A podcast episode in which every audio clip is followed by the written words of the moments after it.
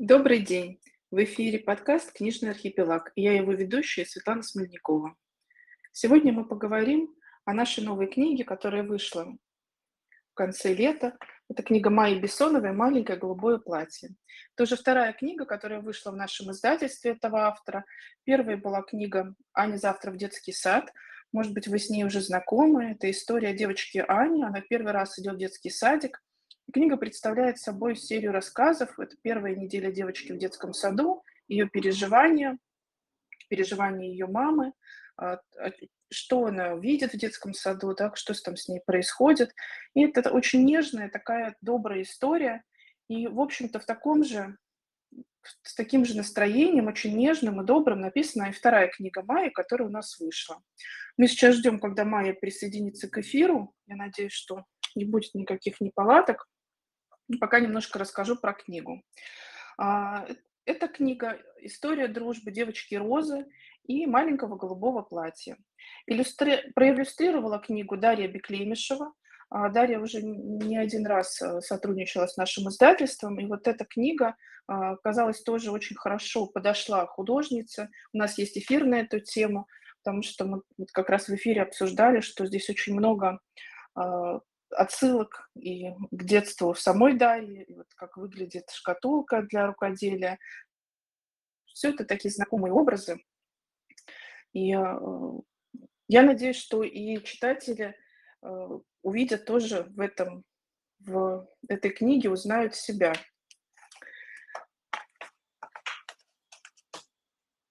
Сейчас, одну секунду, я почему-то не вижу Майю.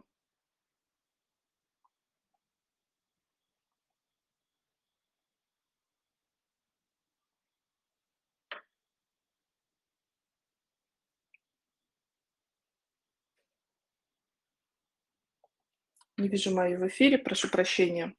И история это многогранная, многоуровневая. С одной стороны, это такие добрые, очень теплые, уютные рассказы о жизни девочки Розы, о ее знакомстве с маленьким голубым платьем, о буднях в детском саду, о том, как она э, относится к вещам, о детях в детском саду, да, то есть каких-то таких обыденных вещах, которые с ней происходят, и о других вещах ее гардероба.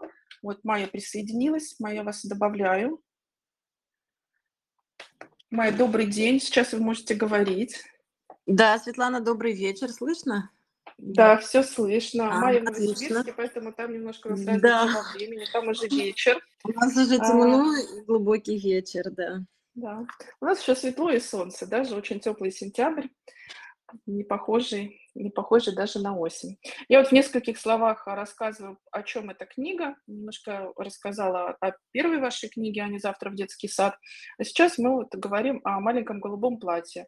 Это такая многоуровневая история. С одной стороны, это такая книга рассказы о жизни девочки Розы, об ее отношении к вещам, о буднях в детском саду. А с другой стороны, это а, такой... ненавязчивый, очень комфортный способ поговорить с детьми о разумном потреблении. И не случайно это на примере одежды, потому что на самом деле это большая проблема. Может быть, вы слышали такой термин fast fashion, то есть производство одежды, которая носится буквально один сезон, а потом отправляется в мусорку.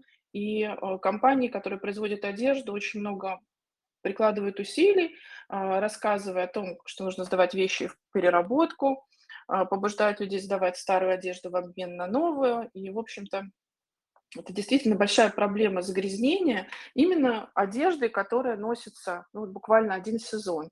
И в этой книге даже есть такая героиня, тоже девочка в детском саду, которая, мама, которая выбрасывает вещь, если на ней появляется какое-то пятно, и тут не случайно тут на белой футболке, пример с белой футболкой, потому что он на самом деле очень актуален.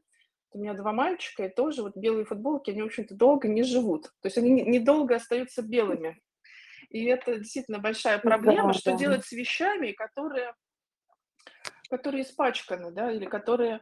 Э, или, либо отношение к которым заранее уже такое, что они долго не прослужат. Но мне все-таки хочется поговорить, Майя, с вами об этой книге не только с точки зрения экологии, но и с точки зрения, в принципе, вот этой вот сказочной атмосферы, которую вам удается создать в своих рассказах, потому что с первой страницы ты как будто погружаешься в какой-то такой уютный мир своего детства, очень добрый, комфортный. Эту книгу очень приятно читать вслух, потому что как будто эта история тебя обволакивает, и тебе даже не нужно какого-то, каких-то больших событий, просто вот это течение такой радостной детской жизни, да, которую вам как-то удается показать, оно создает очень такое приятное ощущение внутри, и хочется его как-то продлить и поделиться с ним. И э, как вам пришла большое. идея в голову, да, вот именно да, от, от, от этой истории, может быть, какие-то личные были впечатления? Э, с чего началась вот вообще эта, сама, сама идея этой книги «Маленькое голубое платье»? Я, спасибо большое, Светлана. Я очень рада вашему комментарию, потому что я поняла, что цель моя достигнута. Я хотела действительно не только рассказать о такой важной, о такой важной вещи, как разумное потребление, но и хотела, чтобы, хотела рассказать о важном так, чтобы дети вовлеклись, почувствовали и услышали, да, чтобы создать им какую-то сказочную атмосферу. И еще сразу тогда хотела бы поблагодарить и издательство, и прекрасного иллюстратора Дарью Беклемешеву за волшебные просто иллюстрации. Вот мы получили, я наконец-то получила и авторские экземпляры, и мы с дочкой читаем книжку на ночь. Она действительно такая неспешная, очень нежная, с большим количеством иллюстраций, и вот э, под нее ребенок отлично засыпает, такую волну, волну тепла попадает. Теперь к вашему вопросу, как получилось. Вообще, тема лишней одежды, она для меня очень актуальна, потому что, во-первых, у меня трое детей, это раз, да, то есть одежда действительно портится и пачкается, и второе, я не могу ее выкидывать, потому что, может быть, как смеется мой муж, все те, кто родом из эс эс эс эр, да, они вообще ничего не выкидывают, всему находят второе, вторую жизнь, какое-то новое применение. И а, как-то так сложилось а, однажды, не однажды, а на самом деле год назад при переезде я нашла а, маленькое голубое платье. Это было мое любимейшее просто... Просто это моя была самая лучшая вещь в моей жизни до определенного времени. Я ходила в нем на выпускной в детском садике, представляете, там какой-то восемьдесят девятый год, и тут такое голубое атласное великолепие, не помню кем и откуда привезенное. И на нем, на этом платье была такая прожженная от утюга небольшая дырочка, которую моя мама попыталась каким-то кружевом прикрыть. Я уже не помню эту историю, как, как это случилось. Но вот я нашла это платье, столько воспоминаний нахлынуло. И, в общем-то, вот. И история сама собой рассказалась просто. Я тоже на самом деле помню платье, которое мне покупали, потому что, ну, такие, наверное, яркие первые впечатления. Я хочу сказать, что Дарья Беклемешева к нам как раз присоединилась к эфиру. Дарья пропустила, как мы хвалили иллюстрации. И еще раз повторюсь, что вот Дарья, спасибо, когда работала, тоже сказала, Дарья, да, что узнает вот в этих, в этих описаниях и свои шкатулки для рукоделия. Вообще оказалась очень близкая история. Мне кажется, она, ну, многим близка, потому что и у меня вот такая же практически, как Дарья нарисовала, есть э, шкатулка для рукоделия, и мы дома очень много шили, вязали, и вот как бы вот эта тема, что ты перешиваешь, вяжешь и что-то доделываешь, она как-то мне очень близка.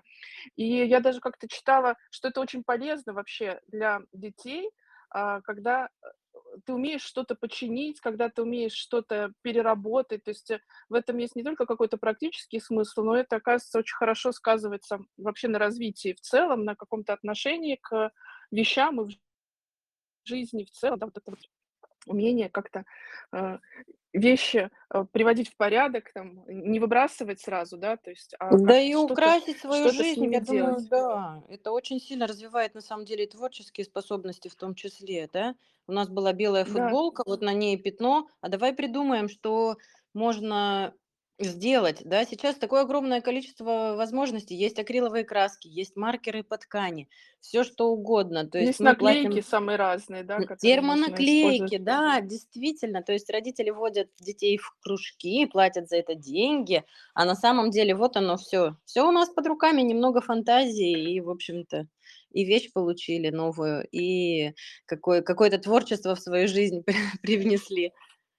Да, эта книга еще побуждает к творчеству, мне кажется, это очень, ну, по крайней мере, вот в моем детстве это было очень развито, да, сейчас это, ну, как-то меньше, но все равно очень много таких наборов, которые как-то побуждают вот как раз создать свою футболку, там, сделать что-то, рюкзак и так далее, да, то есть как-то все, вот кастомизация, она, в общем-то, довольно, довольно популярна, и видно, что дети очень легко в это включаются, и этим... занимаются, этим занимаются с удовольствием. А еще один пласт этой книги, вот именно переживания. Я, например, помню свои переживания в этой книге, мне как-то откликнулось, потому что в детстве тебе действительно кажется, что окружающие тебя предметы обладают каким-то, какой-то своей душой. Как-то они тоже с тобой взаимодействуют. Особенно mm-hmm. это касается любимых предметов. То есть ты понимаешь, что там твои любимые игрушки, какие-то любимые вещи. Ты не просто боишься их испачкать или что-то, чтобы с ними не произошло, а, потому что тебя могут поругать или как-то, да, вот а, иногда дети переживают, а именно из-за вот этого, из-за этой связи, которая у детей а, с окружающими их предметами устанавливается, с любимыми именно предметами и вещами. И вот здесь тоже у вас в книге так хорошо это передано, это именно взаимодействие. А когда ты, ну, действительно ли платье так себя ведет, или девочка себя чувствует, что платье как будто ей подыгрывает и как-то помогает, да, то есть она как бы э, к этому платью да, относится с такой любовью да. и э, воспринимает как бы его, его как некий такой волшебный предмет, который взаимодействует наравне с ней. И в этом вот есть вот эта такая трогательность в, в описании, которая, я думаю, многие могут себя из детства вспомнить. У всех были какие-то такие любимые вещи или любимые игрушки, которые казалось, что они, ну вот, на происходящее в твоей жизни тоже как-то реагируют и откликаются. Мне кажется, это, ну, хороший способ взрослым, которые читают книгу, немножко вспомнить себя и, и понять лучше, как дети воспринимают какие-то вещи. Почему не хочется расставаться там с какой-то, не знаю, старой бейсболкой, футболкой, с какой-то игрушкой, почему ребенок, ну, то есть дети часто не любят, да, выбрасывать какие-то вещи, то есть да, понять, дети не вот любят гораздо это... больше, да, чем взрослые. Да, вот это, это восприятие ребенком совсем иное, и вот этот пример, когда вещи передаются кому-то для того, чтобы они кого-то еще порадовали или получили вторую жизнь, вот этот вот хороший, ну, такой способ перевести это переживание, да, в другое какое-то русло. То есть, действительно, в этой книге очень много всего заложено, о том, о чем можно поговорить с детьми. И, э, ну, как мы договаривались, да, вот в нашем пла- плане э, о том, что вы вот об опыте своей семьи расскажете, тоже такого вот разумного потребления, почему это важно, как вы со своими детьми это обсуждаете. Давайте тогда да. об этом поговорим. Хорошо, хорошо. Я буду очень рада поделиться нашим, на самом деле, не таким уж там богатым и обширным опытом, о разумном потреблении. Знаете, я зайду очень издалека. Мы очень много гуляем, очень много путешествуем, путешествуем на машине, путешествуем там на лодке по России, по всему миру, и мы стараемся привить нашим детям любовь к окружающему миру, к тому, что чистое прекрасное море – это здорово. Когда в нем плавают дельфины – это прекрасно. Когда ты идешь по лесу, чистый воздух, зеленые деревья, хвоя под ногами, грибы, ягоды – это, это чудесно, и это тоже твой дом. Вся природа – это твой дом. И когда мы видим где-то там, не знаю, на полянке кучу бутылок, да, или подплываем к какому-то острову, а он просто полностью замусорен, и там э, лежит какая-нибудь птица погибшая, наверное, потому что она просто наелась пластика, вот это ужасно. И мне кажется, первый шаг – это нужно научить детей к бережному отношению к нашему большому, да, как бы глобальному дому. Природа – это тоже наш дом, и мы ее часть. И здесь Мы начали совершенно с малого, то есть ты идешь гулять с ребенком, и ты, мы никогда не выкинем, я думаю, как и все, кто нас слушает, никогда не выкинем фантик, мы не показываем ребенку такой пример. Нет мусорки, есть кармашек, да, мы не будем делать э, наш дом, нашу планету грязной и непригодной для жизни. Это первое. Второе, э, мы... начали, как только появилась такая возможность, да, в нашем городе, Новосибирск достаточно большой город, про Москву я вообще молчу, там все это еще на более таком глобальном и хорошем уровне, мы начали сортировать мусор, то есть дети, опять же, видя вот в лесу, видя в море эти пластиковые бутылки, какие-то коробки, упаковки непонятно из-под чего, которые портят вид, во-первых, которые отравляют там окружающий мир, да, а, они понимают, зачем это они делают, то есть они пластик кладут в одно место, бумажки в другое, там, металл в третье, это несложно на самом деле, и они просто, вот я уже на них смотрю, они делают это автоматически, даже самая младшая моя дочка, которая пошла в первый класс, съев конфету, фантик, она просто так не выкидывает, она не знает, куда его деть, она его положит, и потом мы с ней разбираемся. разберемся. Это был второй такой большой шаг. Первый, мы не мусорим, второй, мы этот мусор сортируем.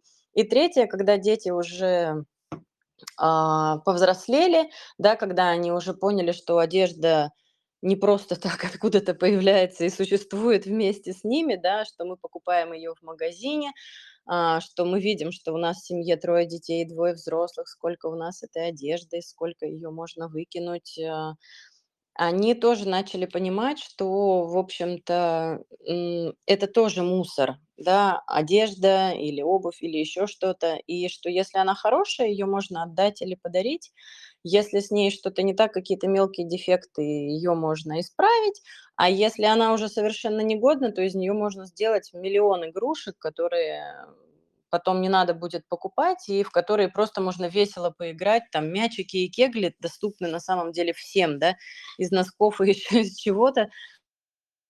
Просто в это можно весело играть и с пользой, и радостью, в общем-то, для всей семьи. Вот э, с такого мусорного начала мы потихонечку-потихонечку пришли к каким-то идеям разумного потребления, о том, что вещи не нужно... К вещам нужно, к их покупке и к их использованию нужно относиться разумно. Особенно, когда вот трое детей, понятно, что одежды очень много, да, остается. И как-то не то слово. Да, как-то ее куда-то распределять. То есть какие ваши обычные, самые распространенные способы? Куда вы? Самый распространенный способ, это вот, как вы правильно сказали, у меня в книге такой очень счастливый конец, он не соответствует действительности, детей нет, да, можно об этом, наверное, сказать. А, то есть девочка Роза очень радостно отдала свое платье на социальный склад, да, чтобы потом а, оно досталось еще кому-то, еще кто-то с такой же радостью его поносил. Но моя младшая дочь, это просто для нее, вы абсолютно правильно сказали и все угадали, для нее это такая боль. Расстаться, я не знаю, с, с какой-то вещью, там какие-то джинсы, которые уже не джинсы, уже не поймешь что просто, из них даже уже шорты нельзя сделать. Нет, она кричит, мама, никакого социального склада, это мое и никому не отдам. В общем, с этим, с самыми маленькими вещами у нас, конечно, драма и трагедия, а старшие дети абсолютно спокойно, то есть они сами отбирают свои вещи, которые уже поносили, выросли, у нас есть отдельная коробка, постирали и туда сложили, отвезли на социальный склад. То, что непригодно, у нас есть собака. У собаки должно быть много игрушек, иначе она съест нам полквартиры. Собака у нас очень активная, поэтому мы делаем игрушки для собаки. Мы делаем постоянно мячики и кегли, потому что бегать, играть и постоянно в садик какие-то вот эти вот поделки мягкие мы носим. А, недавно старшая дочка увлеклась, она где-то посмотрела ролик, и, в общем... Оказывается, я вот была удивлена и об этом не успела, не успела в книжке написать, сама недавно узнала. Можно трикотажные вещи резать на какие-то канатики и потом здоровенным крючком из них вязать что-то такое очень, на самом деле, красивое. И она мне говорит, мама, посмотри, люди продают за бешеные деньги. То есть она коммерческое такое применение нашла.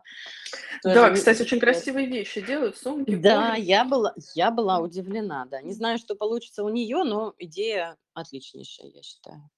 Вот, ну, самое, ну, вот, конечно, сын, да.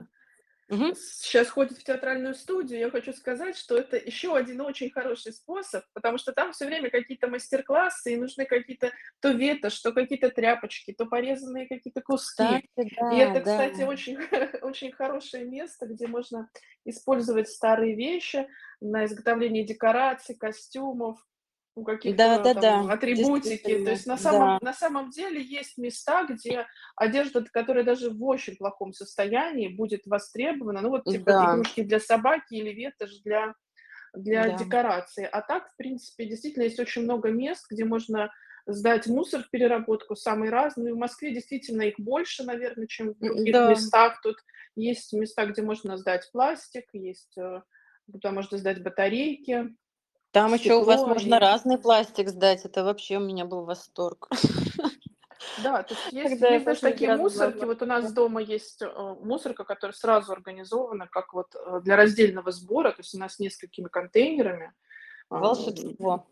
Да, то есть в общем-то это вопрос такой, ну как бы привычки. А главное, что когда ты начинаешь заниматься, вот, например, просто внимательно относиться к своим, к мусору, то ты начинаешь на самом деле меньше покупать, потому что можно, например, одно и то же купить в упаковке большой, да, а можно купить без да, вот этой да. вот картонной упаковки.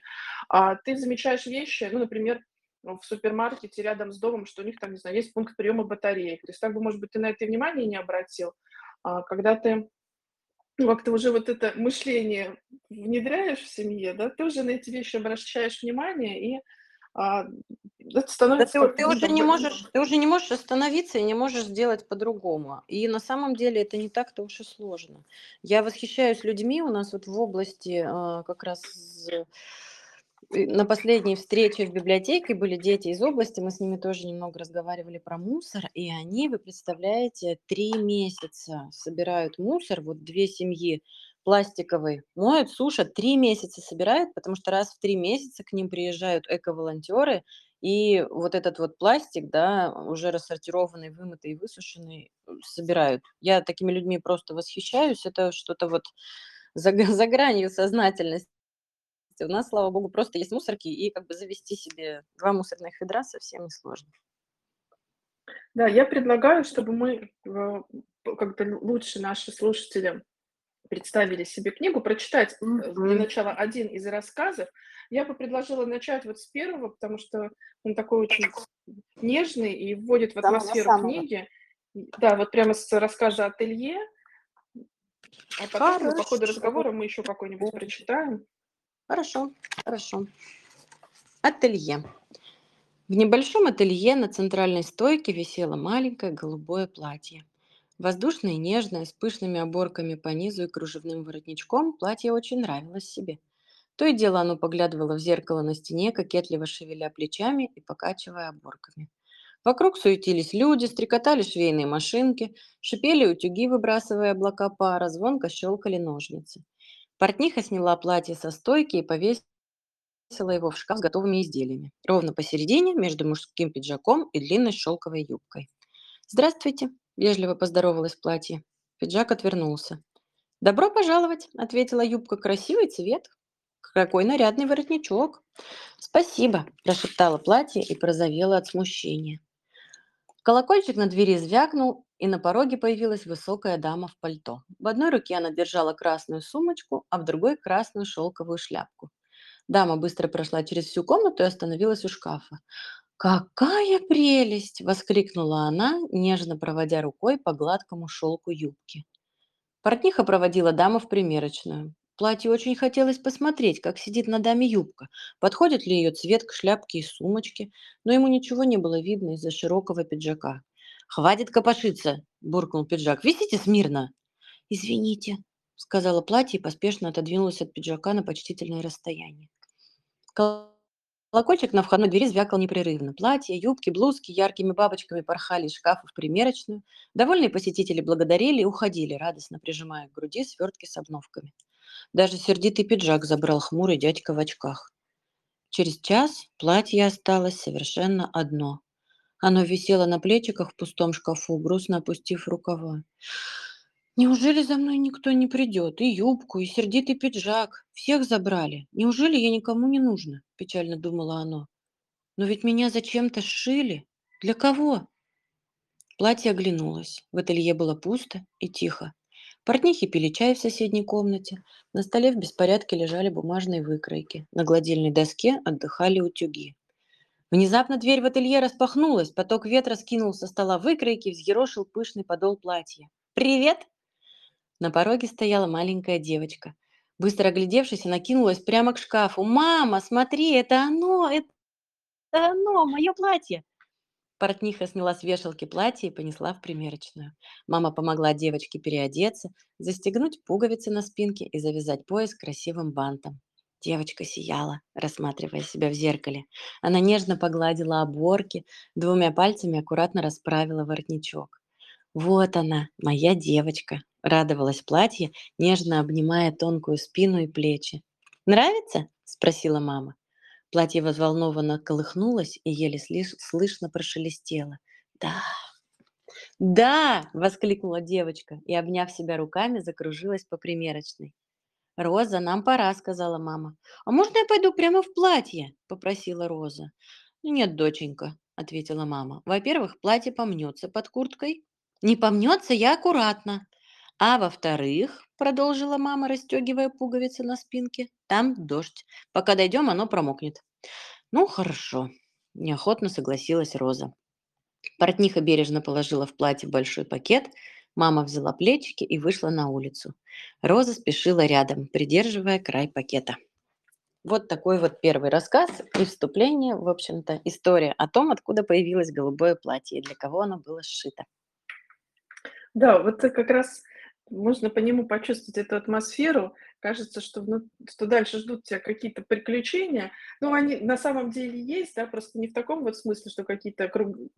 головокружащие, головокружительные какие-то. А, но как раз это та радость каждодневного взаимодействия с любимыми вещами. Мне кажется, здесь еще такой момент есть, который... Я замечаю даже не, на, не только на маленьких детях, они у меня вот уже, уже постарше стали, о том, что всегда важно вместе с ребенком выбирать какие-то вещи, которые ему нравятся. Потому что вот это удовольствие, когда у тебя есть какая-то любимая вещь, там, не знаю, свитер, шапка, худи, неважно, но то, что вот ребенку понравилось, и он действительно идет домой, и ему нравится эта вещь, она очень много, наверное, добавляет вот радости к каждодневному ну, конечно, существованию. Такую вещь ребенок и, собственно, и не выкинет, да, то есть вам не придется ее через неделю пытаться кому-то отдать или еще куда-то, если он сам выбрал, да, и испытывает действительно огромную, считает себя в этой вещи самым красивым, у него появляется, то есть он становится более уверенным в себе, то, конечно, у этой вещи гораздо больше шансов продержаться дольше, правда?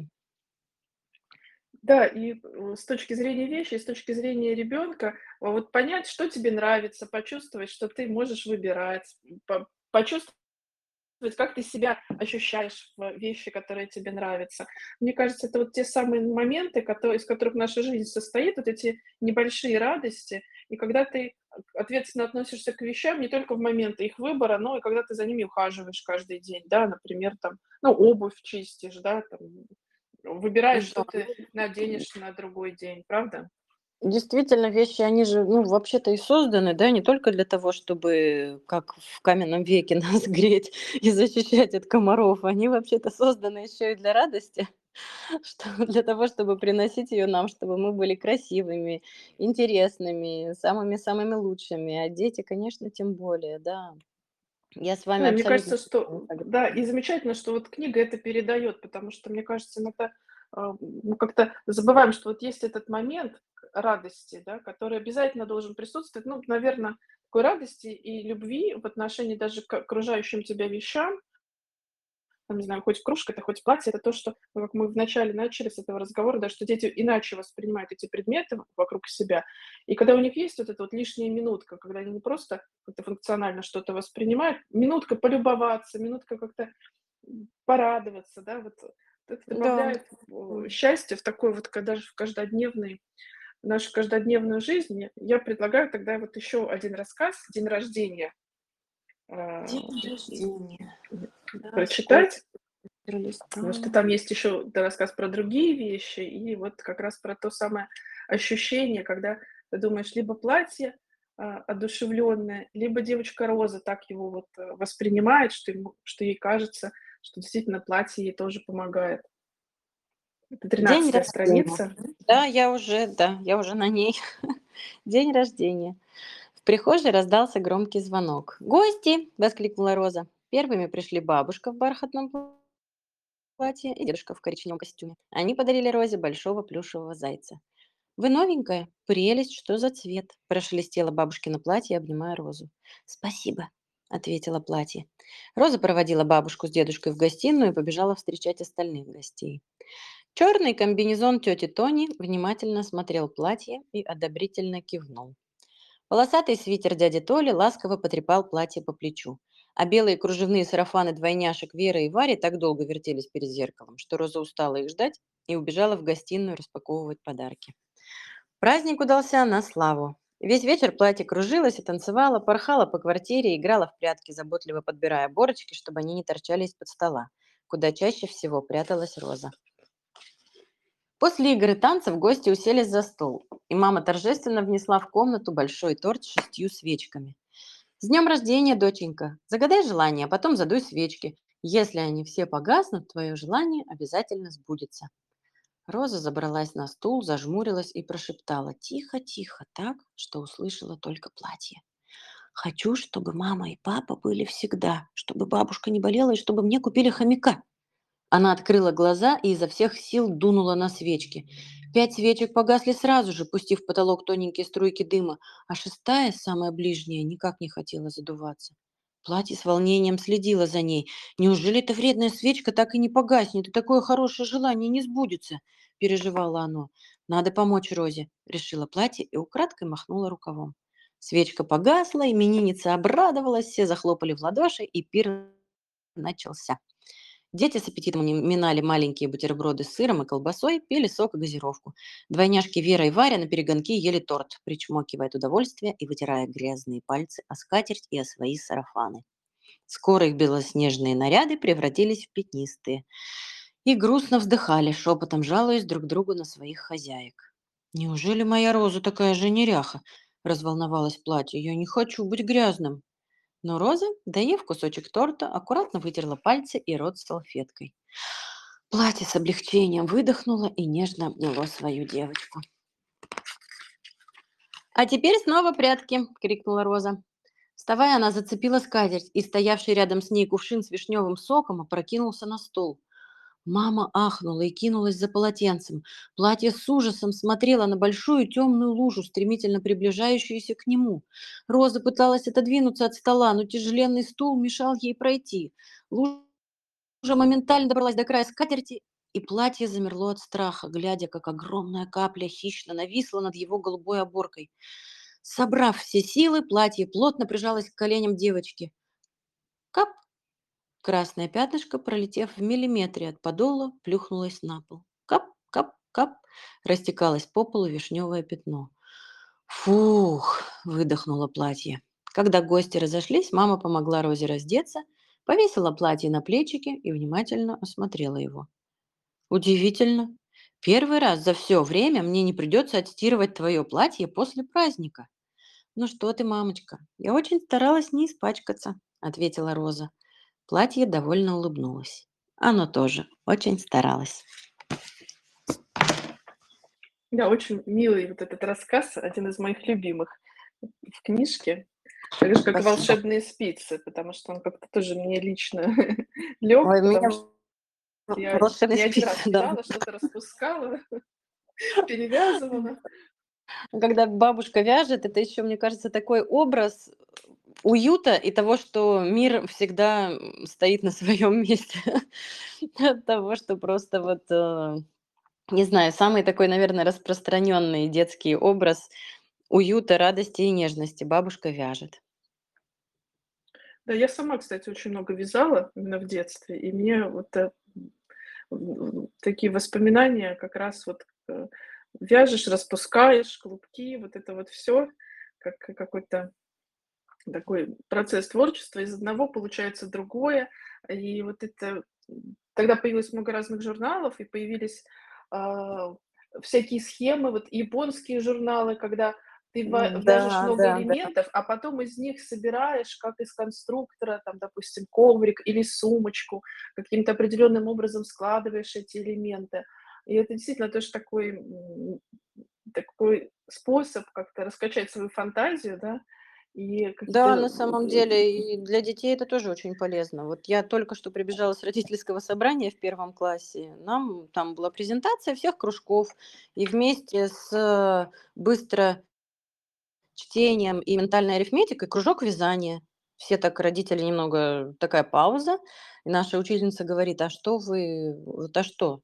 Во-первых, мелкая моторика. Вы даже вот не представляете, если дети научатся вязать, да, хотя бы хоть как-то, хоть что-то, как насколько лучше и насколько быстрее у них пойдет освоение прописи. Мелкая моторика – раз, творчество – два. Да, мне кажется, что сейчас с такой возможностью вот разных материалов, потому что в моем детстве было сложно вообще ну, достать и инструменты, и нитки хорошие. И я помню даже, как из Сыктывкара мне брат бабушки высылал нитки в Беларусь для макраме, потому что мы О. не могли их найти. О. То есть я, надо сказать, что меня как-то вот поддерживали во всех моих творческих начинаниях, и вот когда что-то надо было искать, вот искали, вот реально, вот представляете, как бы сейчас можно все фактически купить, да, для творчества, пожалуйста, любые, да, да, любую фурнитуру, нитки, да. то есть... пространство фантазии, оно огромное, не говоря уже про огромное количество интернета, разных ну, видеоуроков и прочее. Тогда это были только вот журналы «Диана», «Бурда», какие-то вот журналы Еще «Диана», перед... ну и книги. Передающиеся друг от друга, такие уже кое-где потёрты.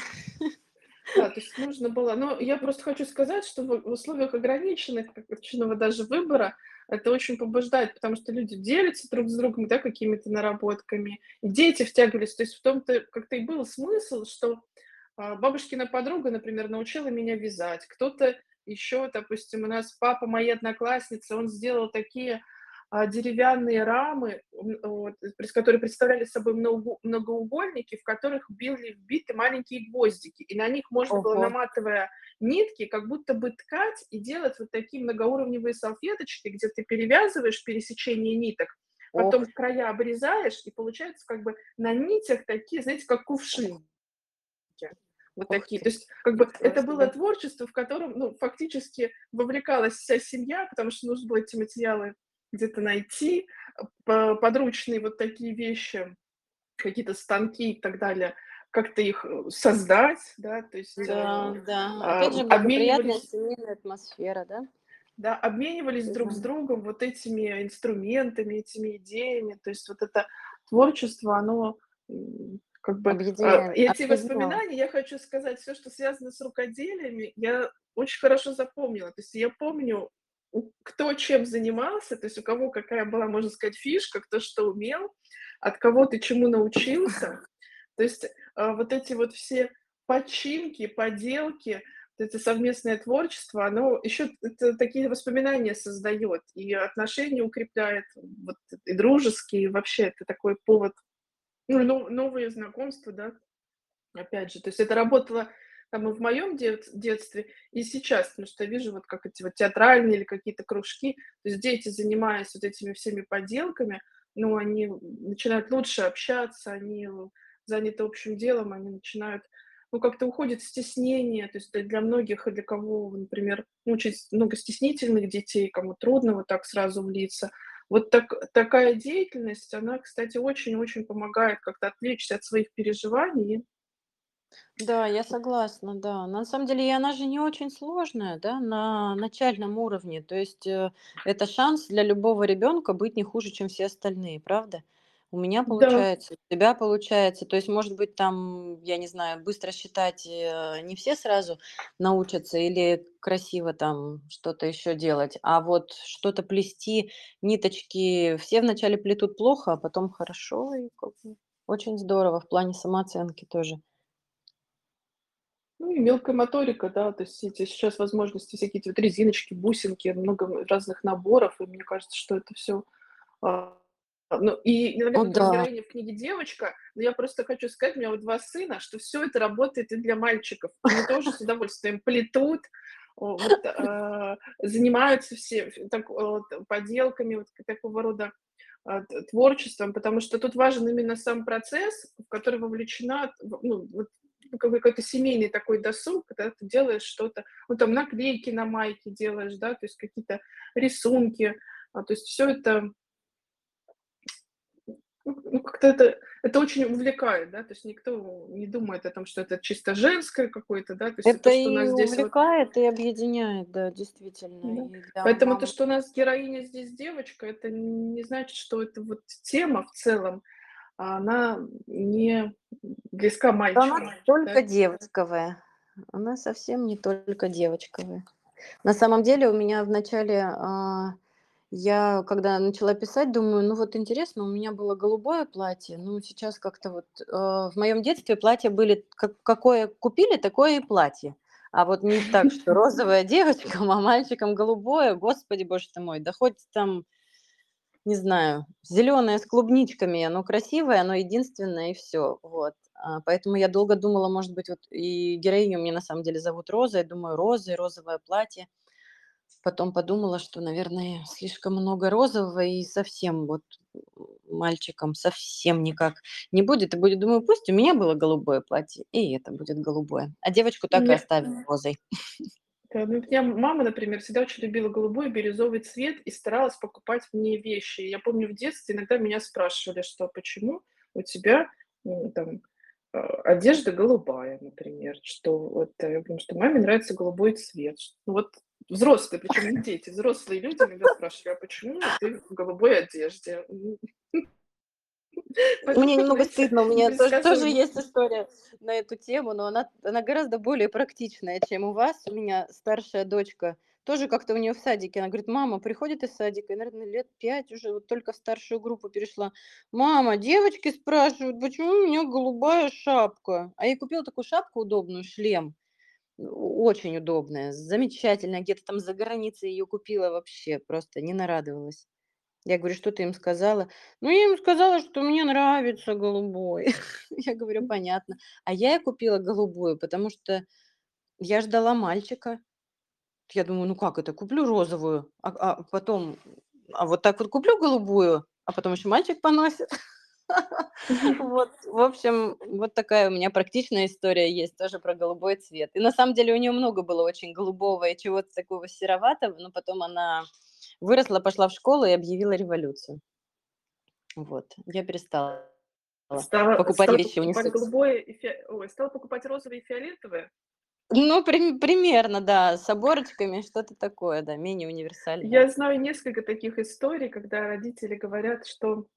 Ну, это с моих друзей, да, у которых родились девочки, и они говорят, ну, мы не хотим вот это, э, это стереотип, вот эти вот все розовые рюши, вот эти вот все лиловые, фиолетовые э, платья, кофты и так далее в сердечках, да, ну, да-да-да, вот все эти эльфы, поэтому мы будем да, покупать да, да. там желтое, зеленое, голубое, нейтральное, и потом наступает такой возраст, когда ребенок уже говорит сам, и ребенок дорывается и просто потом ходит просто розовое на розовом, сердечки, рюши, все сразу. И ободок с рогом единорога, да. Да, да, да. То есть мне кажется, что ну, вот это вот окружение и ну, такая популяризация, в общем-то, этих цветов и большое количество, ну, выбор в большом количестве, да, вот, на детей тоже действует, но они вообще легко рекламе и всему поддаются. Вот, поэтому, ну, это здорово, что, ну, как сказать, вот этот период, когда ребенку хочется, угу. он носит именно то, что ему хочется, да, то, что как он себя чувствует. Да, слава богу, потом... что сейчас все-таки есть такая возможность и у семей с разным, да, достатком, не так, как было в моем детстве, все-таки хочешь розовую футболочку? Вот розовая футболочка, пожалуйста. В, в моем детстве ее можно было только, не знаю, свеклой, наверное, покра... покрасить, и будет тебе розовая футболочка. Ну, кстати, и делали такое, я помню, красили. Я делали? помню, кстати, как варили джинсы, вот, джинсы-варенки. Да. Нет, да, я помню, такого как... я не помню. Нет. Не помните? Да, я помню, что надо было их а, скрутить определенным образом. Вот, угу. Чтобы эти пятна были, ну так, небрежно разбросаны. А, все-все, поняла, прожилки, прожилки, да, чтобы были. Да-да-да, скрутить в жгуты, угу. и вот так вот закрутить, и потом проварить. И тогда вот эта джинса вываривается, и она получается такими вот. Угу. Мне ну, доставались джинсы набор. От старшей сестры, может быть, она там что-то варила, но без меня. Не, ну, не все, конечно, этим занимались, но технологию я знала, хотя я сама, кстати, ни разу вот это не пробовала. Но можно, кстати, вот, попробовать.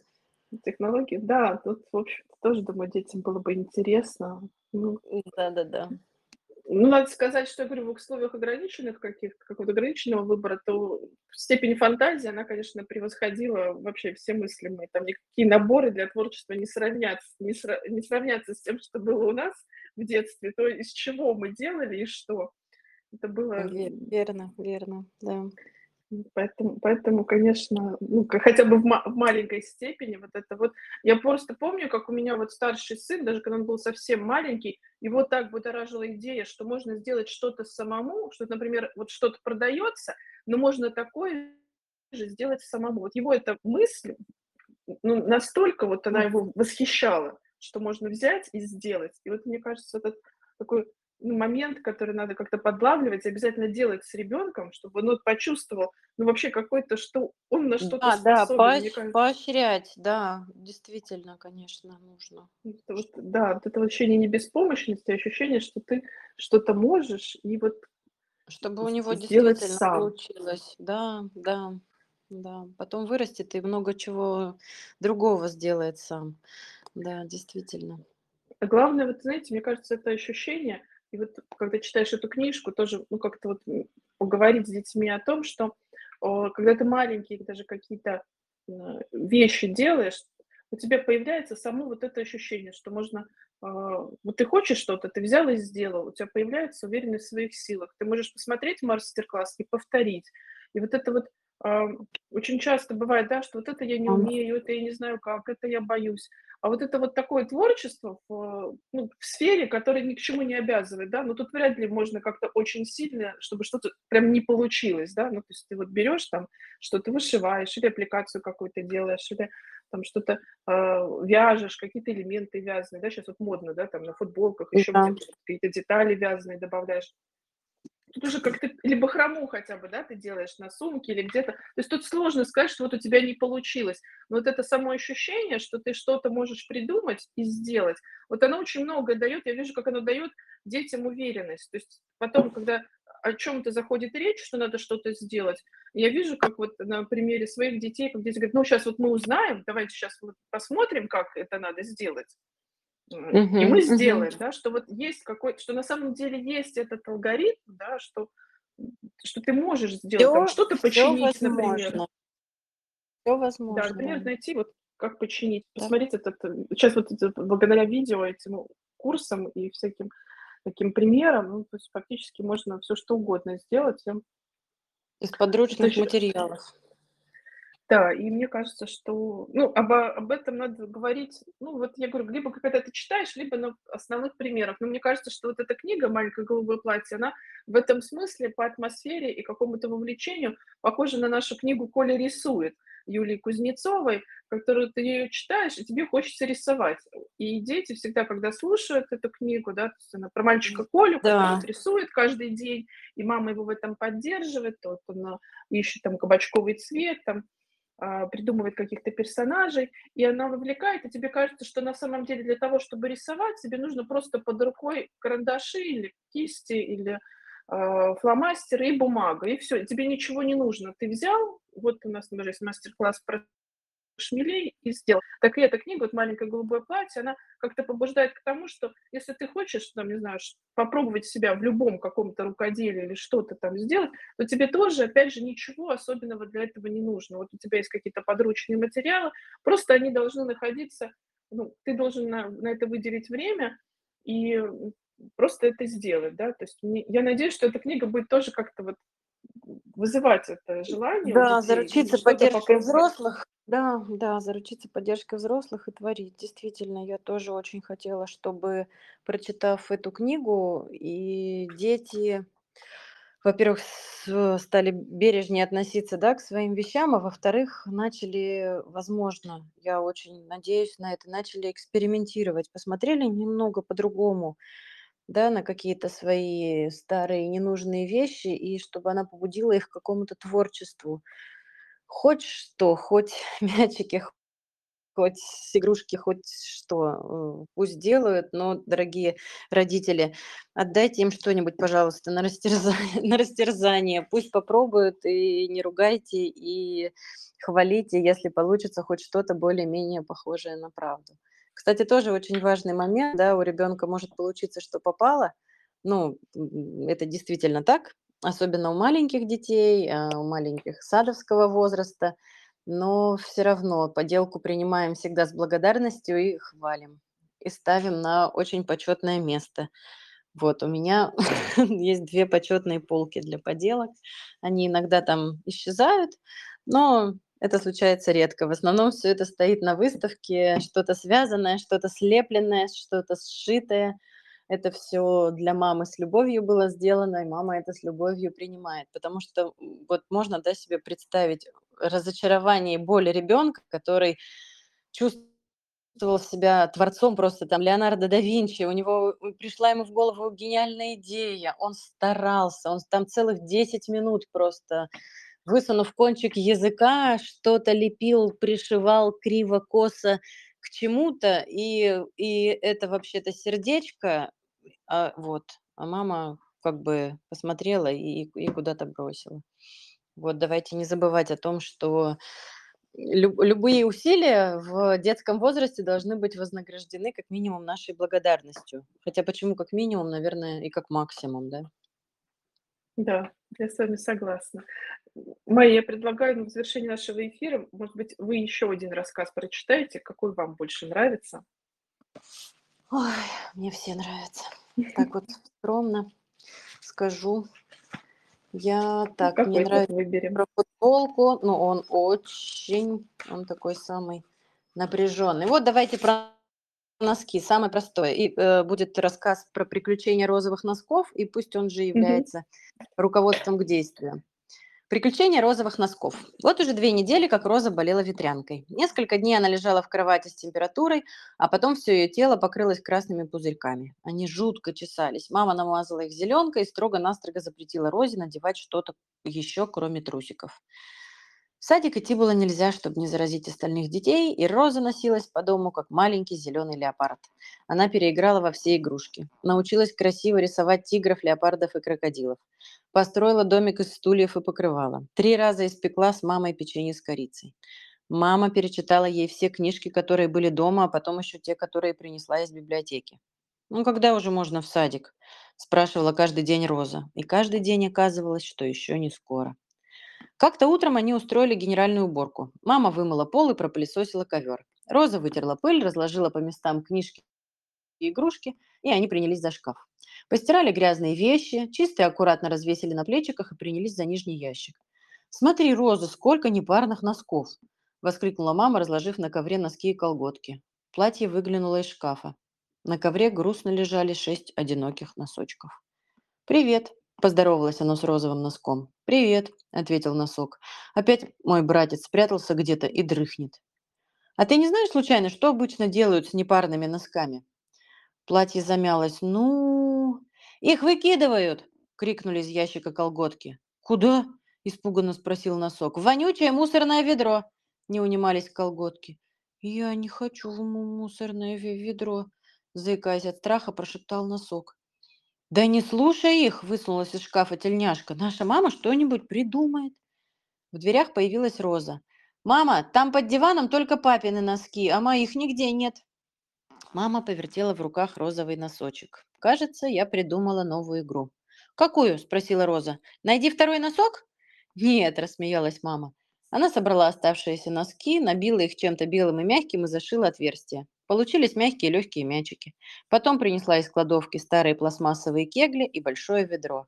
«Ура!» – обрадовалась Роза и кинулась расставлять кегли. До обеда она успела семь раз обыграть в кегли маму и два раза папу. А потом они поставили у стены ведро и соревновались в меткости, кто больше попадет. Розовый носок был счастлив. Он отскакивал от пола, кружился, кувыркался в воздухе. Каждый раз, пролетая мимо шкафа, он делал мертвую петлю. «Юху! Смотрите!» Платье радостно хлопало в рукава. Тельняшка, ухватившись за плечики, раскачивалась в воздухе, как большой полосатый флаг. Описав очередную дугу, розовый носок не рассчитал скорость и вылетел из комнаты. Роза выбежала за ним и сразу же вернулась. В руках у нее болтался второй розовый носок. «Смотри, второй нашелся. Сделаем еще мячик?» – спросила она у мамы. Мама забрала у нее носок, повертела его, зачем-то надела на руку. «Сделаем варежку?» – улыбнулась Роза. «Нет», – ответила мама. Она принесла из кухни большую кружку, ножницы и села в кресло. Через пять минут она надела на кружку махровый розовый чехол. «Ух ты!» – воскликнула Роза. «Как красиво!» «И удобно!» – ответила мама. «Из махрового носка получился хороший термос. Теперь мой чай не будет остывать так быстро». Тельняшка, устав быть флагом, повисла на плечиках рядом с платьем. «Молодец, мама! Нашла дело обоим. И прыгуну, и лежебоке». «Точно!» – рассмеялось платье. Прыгун и лежебока – это, собственно, два розовых носка. Вот такой оптимистичный рассказ, он же руководство к действию. Угу. Вы так замечательно читаете. Да, спасибо. Я надеюсь, мы, да, мы сохраним эфир, и те, кто не смог послушать, сможете послушать эфир и запись, а также выложим их на всех платформах. Как вы знаете, у нас на Яндекс.Музыке, на Apple Music есть наш подкаст, и вы сможете послушать или отправить ссылку тому, кому будет это интересно. Обязательно. Майя, спасибо большое вам за эфир. Спасибо вам, Светлана, большое за приглашение и за интересный разговор. Хорошего вам выступления на Книжной Сибири. Я, кто в, в Сибири, она, хочу тот, тот, завтра, сделать, что... тот, тот завтра приедет. Да, спасибо большое. Кто да. там находится, да, то можете послушать Майю. Вы присылайте нам, пожалуйста, ваши истории, ваши, может быть, воспоминания о ваших любимых вещах в детстве. С удовольствием их опубликуем у себя в соцсетях и будем рады вашим впечатлениям о книге. Да, я тоже и... буду очень ждать отзывов и впечатлений. Спасибо. Спасибо большое. До новых встреч. Спасибо. До свидания.